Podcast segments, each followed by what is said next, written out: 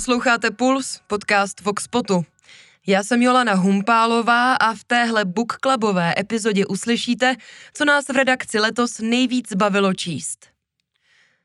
V Pulzu obvykle rozebíráme hutná témata, většinou žádné soft news. Říkala jsem si ale, že na konec roku by bylo fajn dát něco trochu lehčího, možná až příjemnějšího. Takže nastal čas na další díl Puls Book Clubu. V rámci něj jsme se v redakci zamysleli nad tím, jaké publikace nám letos prošly pod rukama. A dali jsme dohromady pár typů na non-fiction literaturu, tedy na knihy, které jsme v tomto roce četli a nějakým výraznějším způsobem nás zasáhly. Kdo si četl o mladém Stalinovi? Kde se dočtete o klimatických dezinformacích? Zvládáme všichni dočítat knihy? A co byste si prostě měli přečíst i vy? Poslouchejte. Redaktor a reportér Voxpotu Filip Brichta se dlouhodobě soustředí zejména na dění na africkém kontinentu. O Africe je částečně i kniha, kterou by doporučil. O čem dalším pojednává? Já jsem si vybral knihu, která vyšla tento rok a jmenuje se Break Up, A Marriage in a Wartime. Napsali novinář Anjan Sundaram. Spojuje v ní totiž témata, která mě hrozně zajímají. Novinařinu, osobní život a Afriku. Příběh začíná v Kanadě, kde Sundaram žije se svou manželkou a čerstvě narozeným miminkem. Brzy se ale přesouvá na jiný kontinent, kam jde kvůli reportážní práci, ale jeho myšlenky, jeho duše zůstává v Kanadě s rodinou. Myslí na ně pokaždé, když usíná ve vedru a s reálnou možností, že je už nikdy neuvidí. Je totiž v té nejvíce rozvrácené a zároveň zapomenuté zemi, Středoafrické republice. Tenhle vlídně úřednický název označuje kus francouzské postkoloniální chamtivosti, který selhal téměř ve všech ohledech. Od nezávislosti v roce 1960 se Středoafrická republika zmítá v drancování, revolucích a chudobě. A to navzdory bohatství, které mají lidé pod nohama. My se ale ocitáme v roce 2012, kdy vůdce povstalců Michel Jotodia provedl převrat, aby svrhl Francii podporovaného prezidenta. Přinesl sebou ale něco nového. Vládu, která vyvolala požár náboženských sporů v regionu.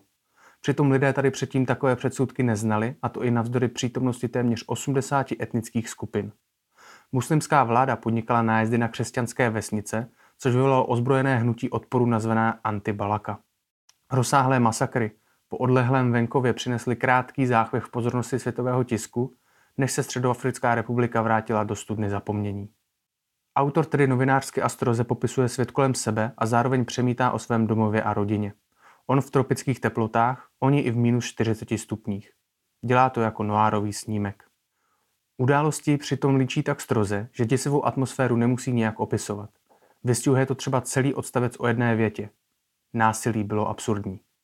Krom náročnosti spojení života reportéra a toho rodinného, bylo pro mě hlavním vzdělením knihy tento příběh. Sundaram a jeho spolupracovník se dostávají do situace, kdy budou druhý den spolu s celou vesnicí jistě zabiti jenže naštěstí jeden z jejich satelitních telefonů chytne signál a neviditelné diplomatické prsty rozjíždějí práci. Washington nakonec útok na vesnici zatrhne. Pointa? Průmyslově vyspělý svět zvedne zadek, když jsou v ohrožení životy dvou vzdělaných mužů ze západu. Masakr stovek zbídačených středoafričanů, kterému se dalo zaky zabránit? Nezájem. Velké finále se ale odehrává u novináře doma, v Kanadě s jeho rodinou. Jak to dopadne, to už si ale přečtěte vy. Stážistka Voxpotu Linda Antoniová zase doporučuje knihu, kterou by si měli přečíst všichni, zejména ti, co tvrdí, že klimatická krize neexistuje.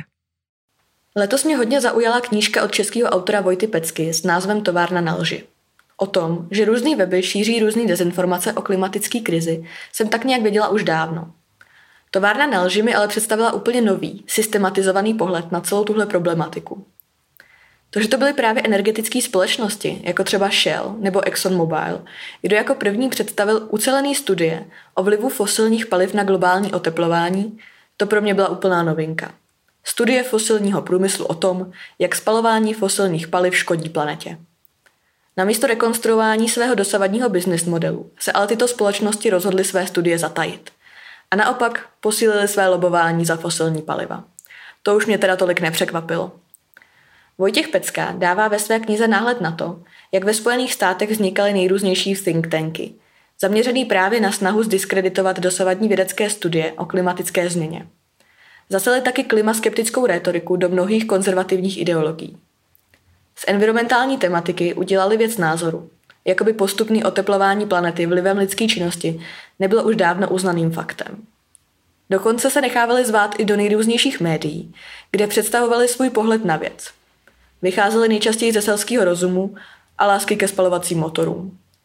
A podobné postupy nezůstaly jen v USA, ale brzy se dostaly i k nám.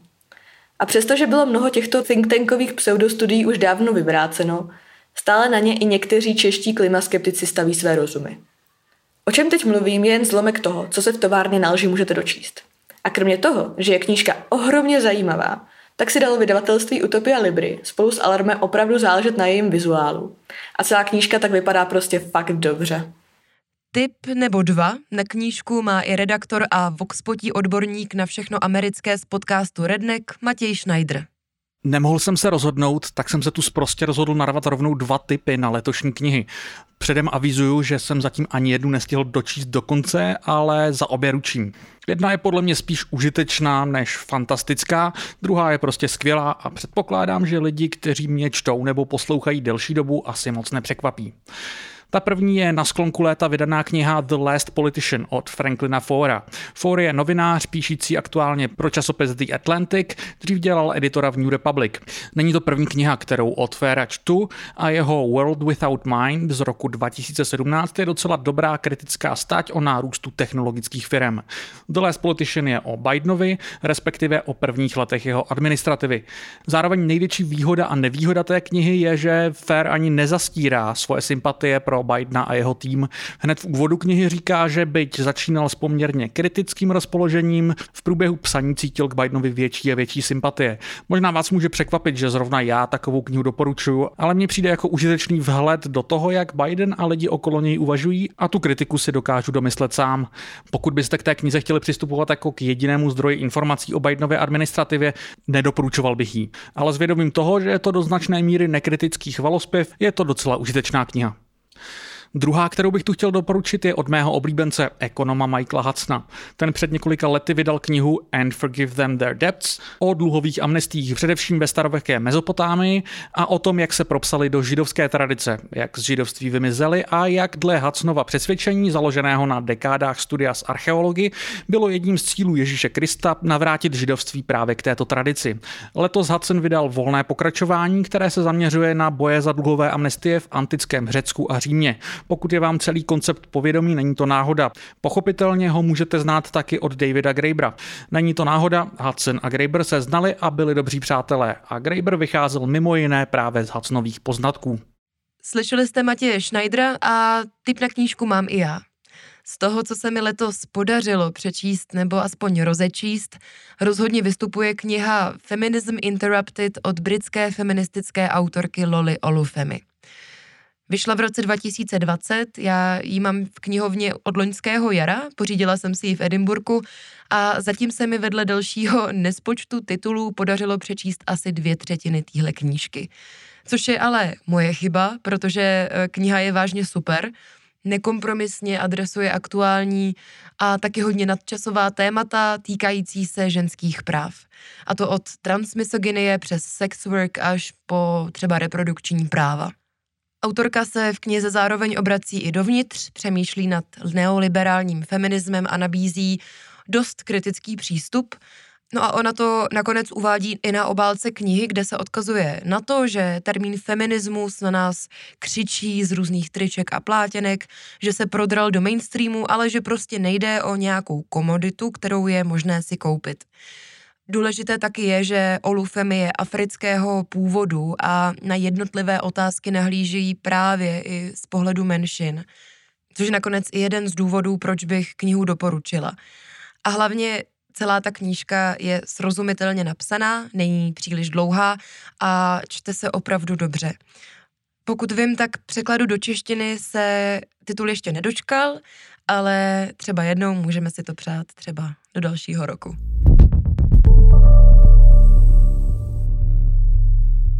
Redaktorka a reportérka Eva Čeplová se obvykle zabývá východní Evropou. Přečetla si ale knihu o jiném koutu světa, o Severní Koreji. 5 hodin 30 minut. Přesně v tento čas začínal ožívat veřejný rozhlasový přijímač. Rozeznívaly se kakofonie revolučních písní, šumění či nepříjemné skřípání. A já věděla, že je čas vstát. 5.35 stlali se postele. A stlali se pořádně. Kdo ví, kdy přijde kontrola domovního pořádku, která vám může do spisu napsat nepořádný dobytek, který si neváží daru Kim Il-songa. 5.39 čas na záchod. Tedy pokud jste právě na řadě. U nás v Severní Koreji jsme systematičtí a to i ve věci vyprazňování. 5.45 jdeme se počítat. Každý tlampač na každém nároží vám připomínal, že se máte seštosovat na dvoře domů do jedné linie, společně se uklonit portrétu vůdce a dobrovolně vypomoct hodinu státu. Tak popisuje každodenní začátek dne v Severní Koreji Severka. Hlavní postava skvělého stejnojmeného románu Niny Špitálníkové. Tedy na jednu stranu skvělého, na tu druhou přiznejme si také dost děsivého. Jaký život v Severní Koreji z našeho pohledu je. Pokud vás tato země fascinuje stejně jako mě a zajímají vás její každodenní reálie, garantuji vám, že se od tohoto perfektně napsaného příběhu jen stěží odtrhnete. Sama jsem ho přečetla během jednoho dne a vřele všem doporučuji. No a šéf-redaktor Vojtěch Boháč četl knihu s všeříkajícím názvem Mladý Stalin. Co o ní řekne? Teď jsem se konečně nedávno dostal ke čtení knížky eh, Mladý Stalin od eh, Simona Siebega Montefioreho, což je taky autor eh, knížky Stalin na dvoře Rudého cara. Ty jeho knížky jsou zajímavé v tom, že víc než nějakou geopolitiku se snaží ukázat takový jako psychologický obraz Stalina na základě eh, výpovědí deníků a tak eh, jeho samotného, jeho okolí vlastně blízkých lidí z rodiny a, a přátel a tak dál. Já jsem se do toho mladého Stalina pustil hlavně kvůli tomu, že jsem měl hroznou chuť dostat se, a vlastně on Simon Sýbek je hrozně dobrý autor v tom, jak barvitě píše, že se občas říká, že ty jeho knížky jsou takové thrillery.